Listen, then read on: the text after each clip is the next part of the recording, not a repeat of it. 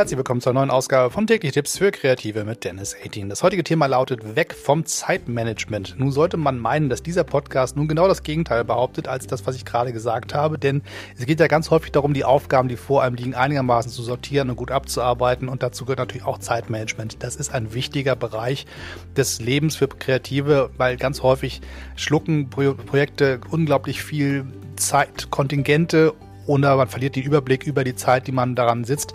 Deswegen ist der Bereich auf alle Fälle auch irgendwann nochmal dran hier in diesem Podcast. Aber heute geht es darum, einen anderen Aspekt sich genauer anzuschauen, das Zeitmanagement mal ein Stück zur Seite zu schieben. Es geht vielmehr darum, darüber nachzudenken, Energiemanagement zu betreiben. Das heißt, wo stecke ich Energie rein und wo bekomme ich welche raus?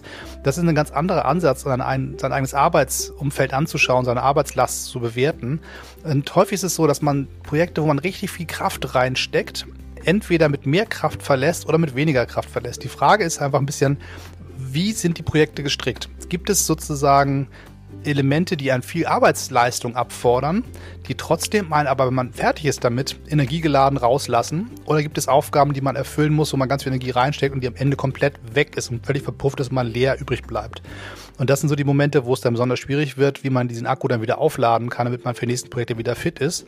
Ähm, und die Frage, wo stecke ich meine Energie und meine Zeit rein, immer mit dem Ziel, am Ende energiereicher zu sein als, als weniger. Das heißt, es gibt immer Momente, wo man einfach sagt, jetzt bin ich ausgepowert, ausgelaugt. Das ist nicht das Problem. Erschöpft sein von harter Arbeit ist nicht das, was ich meine. Die Frage ist eher, bin ich emotional leer gemacht worden von einem Projekt oder habe ich viel Kraft auf den Platz gelassen, also physische Kraft oder, oder kreative Kraft, bin aber trotzdem wohlig und fühle mich kraftvoll und wach und, und inspiriert.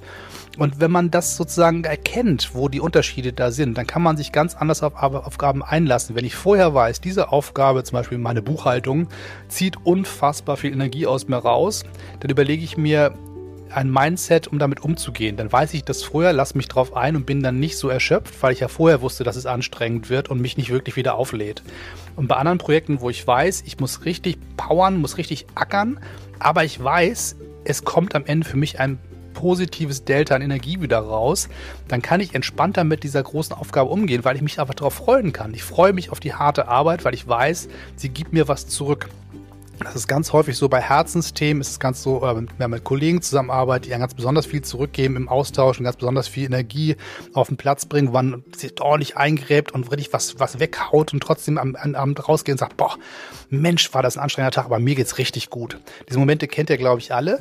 Ich kennt aber wahrscheinlich auch die anderen. Und die Frage ist mal ein bisschen, welches Mindset habe ich vorher, bevor ich in eine Aufgabe reingehe? Und wenn man das ganz gut einschätzen kann, was auf mich zukommt, dann kann ich die Aufgabe anders angehen und ich kann natürlich in der nächsten Eskalationsstufe auch schauen, welche Aufgaben, die bei mir nur Energie saugen, kann ich zum Beispiel delegieren. Gibt es jemand, der das ganz gerne macht? Also zum Beispiel eine Steuererklärung zu sagen, Mensch, ich weiß, ich kann das irgendwie de facto, aber es zieht wahnsinnig viel Energie aus mir raus.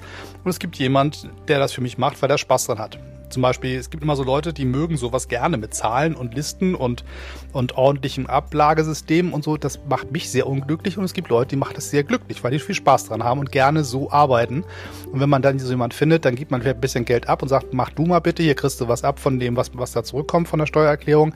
Dafür bin ich es aber los und spare mir die, diesen, diesen Leersauger, ähm, Energieleersauger. Und bei anderen Projekten sage ich, ziehe mir die ran, weil ich sage, gib mal her, ich mache das gerne, es ist zwar viel Zeit und Energie, die da reingeht, aber ich gehe sehr frisch und, und voll betankt da wieder raus, also mache ich es gerne. Und so kann man versuchen, Stück für Stück Aufgaben im Team zum Beispiel zu verteilen, zu sagen, wir haben fünf verschiedene Charaktere im Team, der kann das, der ist so, der ist so, der ist so.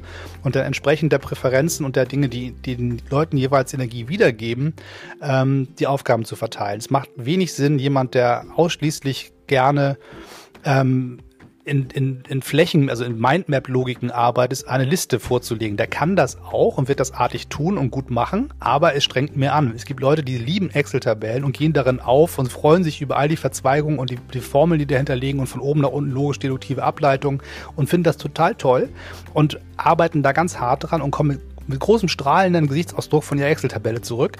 Und bei anderen zieht das eher Energie. Und wenn man das im Team sinnvoll verteilt, oder bei seinem eigenen Arbeitsalltag, wenn man es nicht verteilen kann, das so einzutakten, dass man sich zumindest anders darauf einstellt, kann man da sehr viel schaffen und am Ende wirklich mit einem positiven Energiedelta wieder rausgehen aus den Aufgaben. So, das soll für heute erstmal der Hinweis gewesen sein. Denk nicht nur über Zeitmanagement nach, sondern überleg drüber, wo gibt es Energie her, wo stecke ich sie rein und wie komme ich am Ende dahin, dass ich mit einem Plus wieder rausgehe. Das soll es für heute erstmal gewesen sein. Bis dann, bis zum nächsten Mal. Abonniert bitte diesen Kanal und alle anderen meine Podcasts und auf dennis18.de findet ihr sowieso alles zu dem, was ich hier so erzähle. Bis dann, bis dann. Tschüss und mal schön weitermachen.